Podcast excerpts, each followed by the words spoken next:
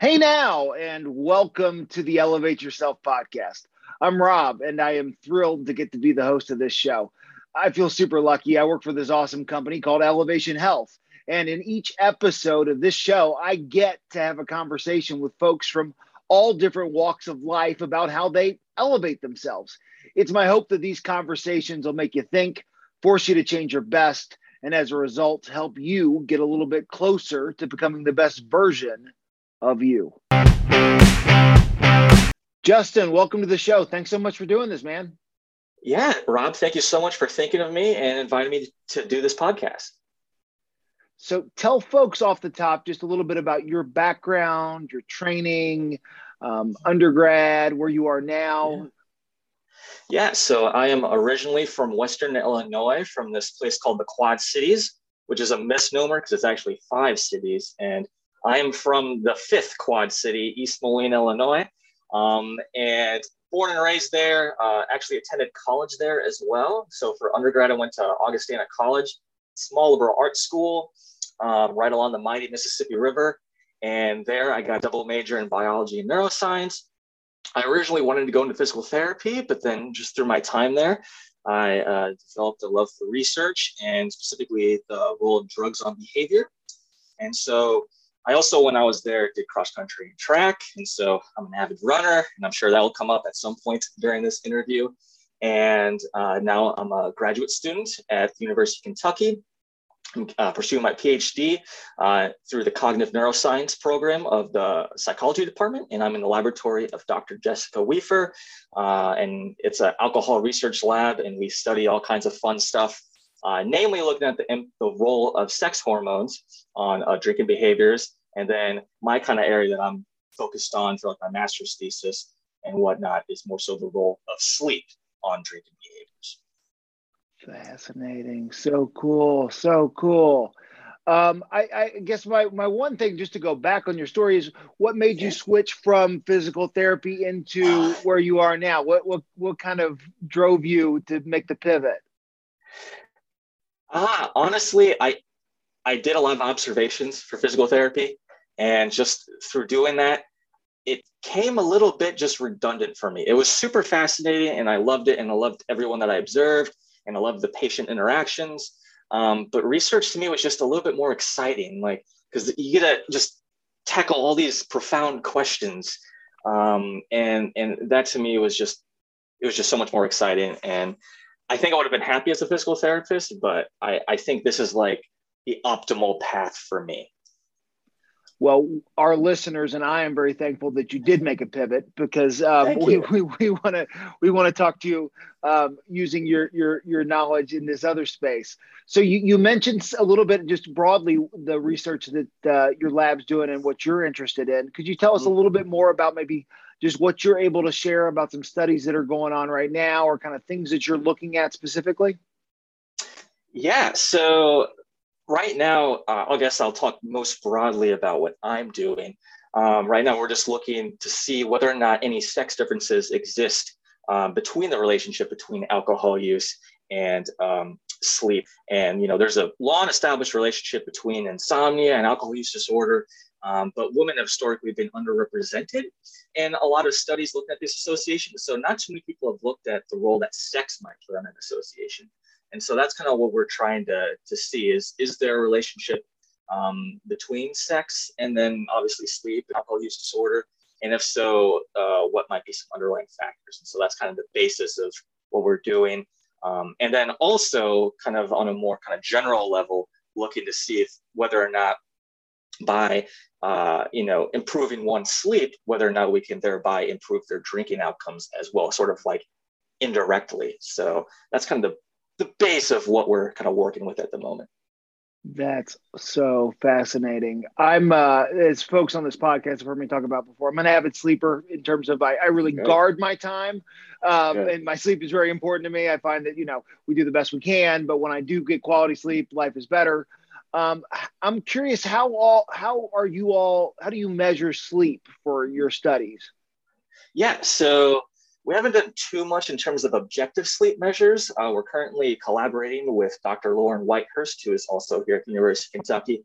And we're uh, kind of just trying to get some studies up off the ground running in regards to just measuring a person's like physiological and biological kind of levels of sleep. Basically, what we're doing right now is just doing surveys where basically people report, you know, how much sleep they got the night before, what their sleep quality was, things of that nature. So it's all kind of subjective reports at the moment. Nice, nice. But that subjective does matter, though, doesn't it? It, it still does. does. I mean, we all feel better. We wake up and go, "That was a good night's sleep," um, regardless exactly. if it was or not, uh, technically. Um, exactly. So we're here today to talk about stress, and I, yes. so I guess my my first thing off the top, just broadly speaking, um, what how is stress defined? um and then like what when people think about and then in, in, comparison to like how somebody says i am just so stressed right now. Traffic was terrible. Um yeah. Right. I think and i think a terminology is important. And the way i like to look at things is kind of the way that we as a general population view stress and then like biologically what stress actually is right? And so i think for the general population we view stress as being this kind of feeling of being overwhelmed either kind of mentally or physically of maybe you know having just a lot on your plate at the moment. Um, but biologically what's going on is that there really isn't any sort of distinction between physical or mental stress. Um, to your body you know the stress involved with running a marathon for example is going to be the same as the stress involved with having you know uh, an over kind of load of, of things to do of tasks at work. Um, and what it all comes back down to is this thing called the autonomic nervous system, uh, specifically the sympathetic nervous system, which, by the way, has nothing to do with sympathy. So it, it, don't don't think it has anything to do with you know emotions, although like, it can certainly impact emotions. Um, more so, what the sympathetic nervous system does is it releases this neurotransmitter called norepinephrine, uh, or I, more people probably refer to it as adrenaline. And what that does is it does a variety of things. It increases your heart rate.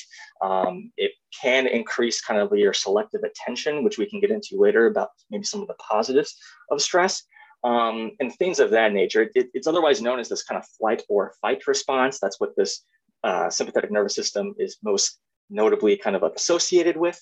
Um, and so that's sort of basics of what you can do. And this system gets activated regardless of, again, if it's physical stress or mental stress. It's relatively all the same. That is uh, such a uh, well said. I, I, personally I knew some of that, but the, the, the the specificity was so interesting, and I think it's important for people to think about that the physical and the mental can be the same um, and have that same impact on your body.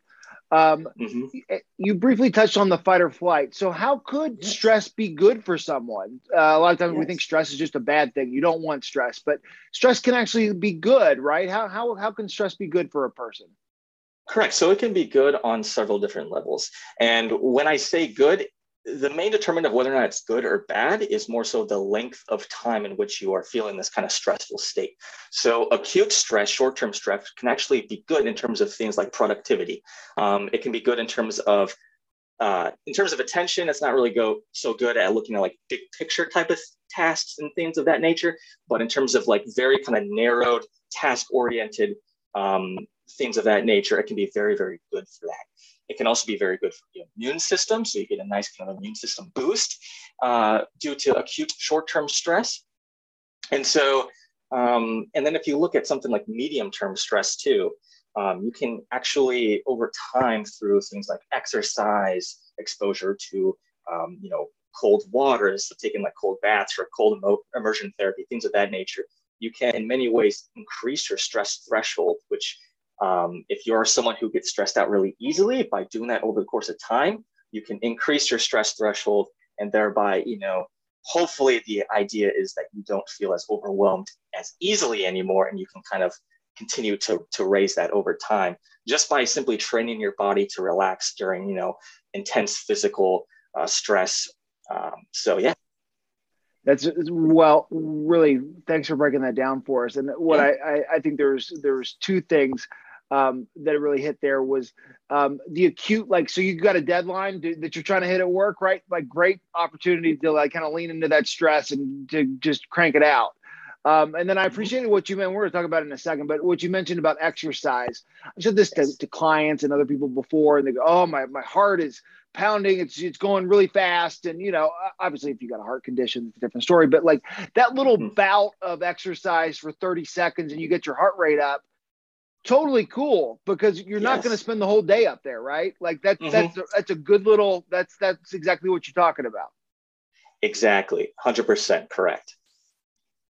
All right, so that's that's the good, that's the positive, the stress. Now, now how can now? So how does stress get kind of bad? Start venturing in after we get past the acute and the medium. Where does it go bad?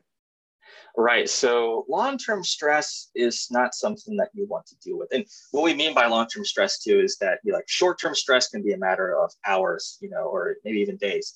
Medium-term stress, you know, that's not necessarily bad on its own either, and that can last for weeks to months.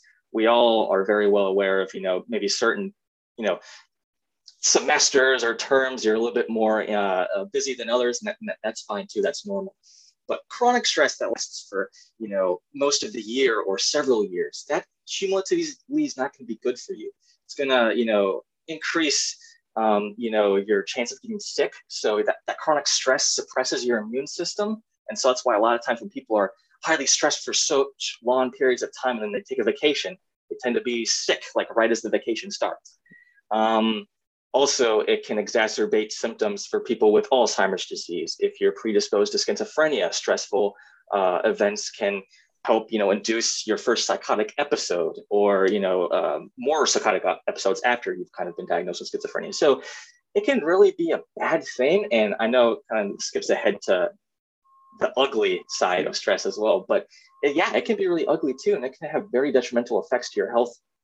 And not to tie this to my research, but to tie it back to my Please. research too, uh, stress also like increases your probability of you know having problematic alcohol uh, behaviors.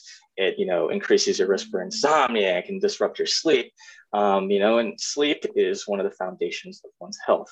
Um, you know, and it can also impact diet too. I mean, if you're highly stressed out, you know, perhaps you're going to be more likely to, you know, choose maybe a more unhealthy snack or unhealthy meal compared to you know some some vegetables or something of that sort so it it, it really can impact uh, your health and then also your choice of behaviors uh, that which can further impact your health Right, right, right, right. And I appreciate what you said about diet. We've kind of looked at that a little bit in our research in our lab, and others have shown this. And I, I, think the great example is like college students, right? And look at like diet quality and like when they measure diet quality during periods of higher stress, uh, food choices are poorer than when they don't. And I can speak to that firsthand, right? in the middle of a high stress situation. Yes, I would like that my my uh, inhibitory control to make the right decision is there's just less of it, right? Hundred percent, yes, and I'm glad you brought up inhibitory control because that's also another thing the lab uh, tests, although we don't really test it in the context of like stress yet. That is, um, and to get back to like the ugly too, I mean, this has ramifications on our society as well. So if you think about um, the way, for example, we treat um, medical residents, you know, these are people who are working very long hours and they're highly stressed and they're getting poor sleep as a result of that. And so they're more likely to make medical errors you know and this is something that other countries don't have but yet we have here because we have this culture of kind of being overworked and being highly stressed. And that's just one example you know you can apply the same thing to people working at factories or other kind of high risk jobs. You can apply this to truck drivers um, and so you see all these kind of different rates of accidents. And so due to these high levels of stress and you know possibly poor sleep and other kind of bad behaviors you have all these trickle down domino effects which have negative consequences all over our society such a good point. It's such a good point. It's such a good point about and then all these jobs too. There's I mean these people trying to help somebody else, yet they're unable to help themselves. It's, it's sometimes the great irony, yes. especially in the in the the health industry as well, that you the the health of the people that are providing the the help um, is being taken for granted. Yeah, exactly. Um, all right, so we now know the problem. How, how do we how do we how do we solve the problem? What are what, what could a person do um, to try to decrease stress? Is there anything that you've seen in research or that you've worked on, like just easy ways to try to just decrease stress if a person feels they've gotten outside of that acute zone and maybe you're drifting um, towards the chronic stress? Yeah. So one very helpful tool that I cannot claim credit for, um, and I can't go into too much detail because there's just a lot of like underlying physiology behind it. But if you're interested in learning more about this thing called the physiological sigh, I encourage people to tune in, of course, after listening to this podcast, and your podcast, but to tune into the podcast of Dr. Andrew Huberman. He is a neuroscientist at Stanford. He has his own podcast called the Huberman Lab Podcast, and he does deep dive into the science behind this physiological sigh. But essentially, what the physiological sigh does is it really takes advantage of uh, breathing. And specifically, what you can do is you can optimize your breathing patterns in such a way to decrease or increase your heart rate and thereby sort of like activate or inactivate the sympathetic nervous system. And so, how you do this is if you do two quick inhales followed by a long exhale, what that does is that the long exhale actually will reduce your heart rate. There's a little bit of a delayed effect, so it's about 30, 40 seconds to take place. But if you do those two quick inhales, so, and then long exhale, that will reduce your heart rate. And so if you need, if you're in a quick bind and you find yourself to be very stressed, you have to give this like I don't know, a presentation for work, or you have to go on a podcast, or, or whatever the case may be, and you just need to calm your nerves down. That's a very great tool to do it. And the opposite is true too, such that if you increase your inhale and decrease the amount that you exhale, you can increase your heart rate and thereby somewhat artificially induce a state of stress to, I don't know, increase productivity or whatever. So it's kind of a dual mechanism that's really useful if you want to um, deal with stress in the real time. Now, dealing with stress in the longer term becomes a lot more complicated. And there's a variety of things you can do. Um, social interaction is actually very key. And so having some sort of kind of social support network can help reduce stress. Um, and then this can get kind of circular because stress can, you know, make sleep and diet and exercise habits worse. Um, but all those things also help reduce stress. Um, and so, as someone who runs, uh, exercise is really key for me, and that's kind of what I've relied on because you know I haven't always known about things like the physiological sigh Um, and so I tend to focus just on running. That's my time to decompress throughout the day, and I just zone out. Most times when I'm running, I don't even think and i think that is really useful especially for you know the mental stress that i have um, and it's also taught me again ways to increase my stress threshold too going through a tough workout and learning to just power through it um, can, can definitely help with that as well. And another fun tip too is if you want to increase your stress th- stress threshold through something like exercise. If you find yourself to be really struggling during some sort of workout, whether it be some some run or lift or whatever the case may be, if you can just somehow try and find your mind to be more um, it's not is it myopic where it's like more kind of big picture? Yeah. I, I think yeah. that's what it is? Yeah. Yeah if you can just get your eyesight to be more of that and less of that tunnel vision but more so thinking look taking in all of your surroundings in, in whole that tends to relax your mind. And you know it trains your mind to be a little bit more relaxed despite the kind of physical stress you're going through. And so things like that can help uh, again increase that stress threshold um, that you know possibly translates to to other aspects of your life too so that you don't feel stressed when you have all this work to get done you know or you know all these assignments to get done for school things of that nature that was so excellent, Justin. I really appreciated what you said about the the stress tolerance threshold. I believe, and it's something I've talked about before, and I was been bullish on this to folks and have said that you know doing hard things in exercise um, really do I believe translate into other aspects of life. Um, you know, you you do you push yourself and you you do a you do a hard workout. You those types of things. I, I I don't have any data on this personally, but I, I, just believe you're just a little nicer the next time you're in the car and the person doesn't turn when the light turns green. Like, you know what I mean? You're a little less likely likely to lay on the horn because you like the little things in life don't hurt as much. I believe when that when you've done those things, um, and I, I do believe there's a carryover. That's cool. Exactly, and I'm I'm glad you bring up that point too because what happens when you are very stressed? Like you're going to be more so on edge. You're going to be more likely to honk that horn when some you someone cuts you off in traffic right. or things like that. Um, so yeah, that, that's a very good point from me. And thanks for men- mentioning the Huberman podcast. I, um, I, it is a great podcast, folks. You should definitely check it out. Um, and I, I had heard before from him what you said about de-stressing, but the other going the other way is interesting. So maybe middle of the afternoon, we've got work to do. We need to cr- crush something real quick. Utilizing the breathing to help kind of activate that fight or flight could be helpful there. Exactly, 100% correct. All right. So we're going to move on to rapid fire here, Justin. Um, okay, let's do it. Uh, uh, let's you you mentioned something. I don't know if this is true or not, but what is one thing you do every single day that elevates you? Oh, that's a tough one. I, I do lots of things every day, but if there's one thing that I would have to try and say that encourage more people to do, I don't always adhere to this, but I try to as often as possible, is get morning sunlight in. By getting mm. sunlight in the morning into your eyes, you're going to be far more likely to set your circadian rhythm as well as get a good night's sleep. And just again, it makes things very constant. So you're on a constant schedule. Uh, it's good for your eyesight. And also, it's good just to get out there and exercise. So, technically, when I get my morning sunlight in, I tend to do that on like a morning run um, and stuff like that. So, I would say, yeah, that, that, that's really big. And I think it can help a lot of people improve their sleep if, if they just simply go out in the morning and, and help set that. It can be really hard during the winter, obviously, because, but especially during the spring and summer and early fall, uh, definitely go out there and do that. That's such a good answer and such a great reminder for me because I don't do that every day. And I, I do. I really do uh, subscribe to that. Um, uh, best purchase you've made in the last month for less than twenty dollars.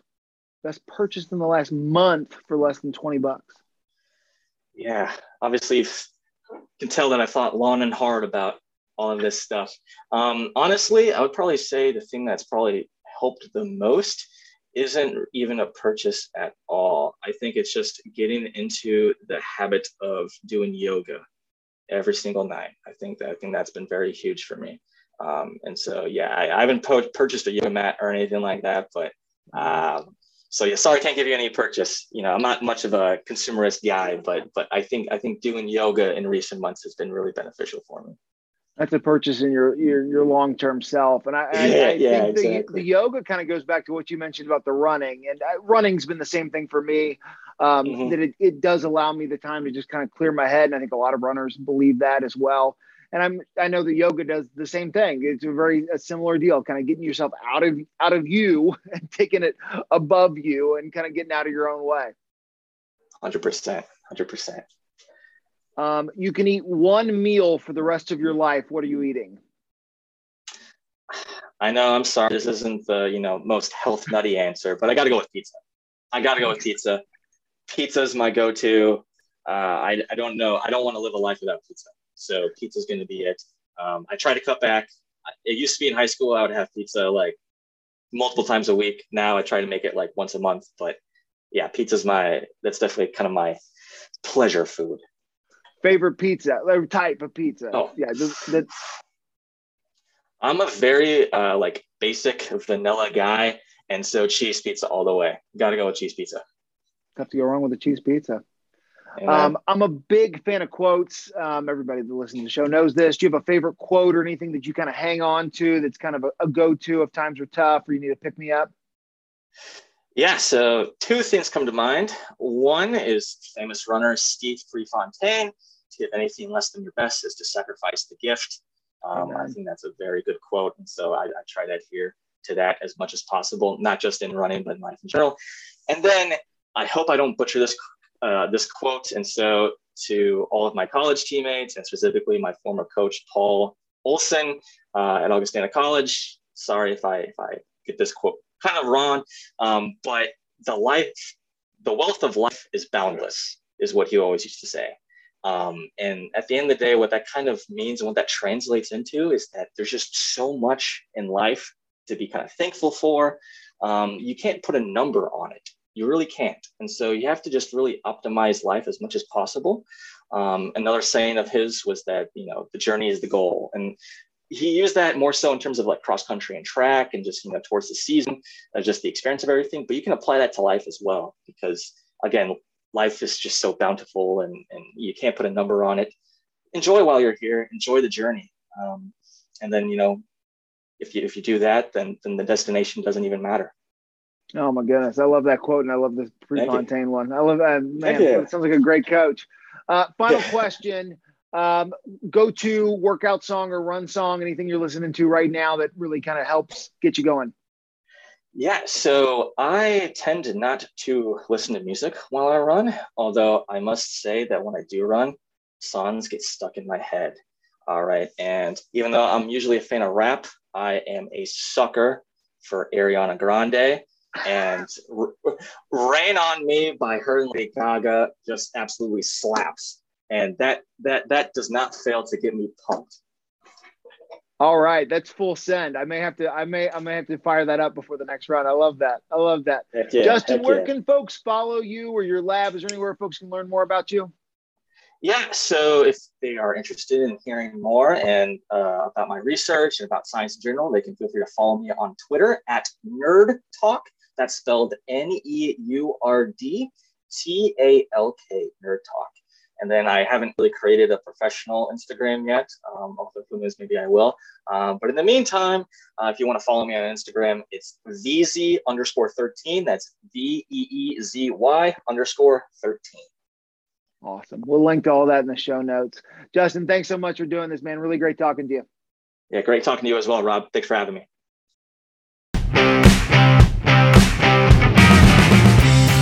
As I mentioned, I work for Elevation Health, and we've been in business for 27 years, creating customizable solutions for your fitness and wellness needs. That's right, folks. 27 years. And in our 27 years, we've seen it all. So, whatever your needs might be, we got you covered. From fitness management and online training to on site classes and integrated technology, we help small and large groups alike get healthy and stay engaged. I encourage you to learn more about us at contactelevation.com and to follow us on social media at elevation.health.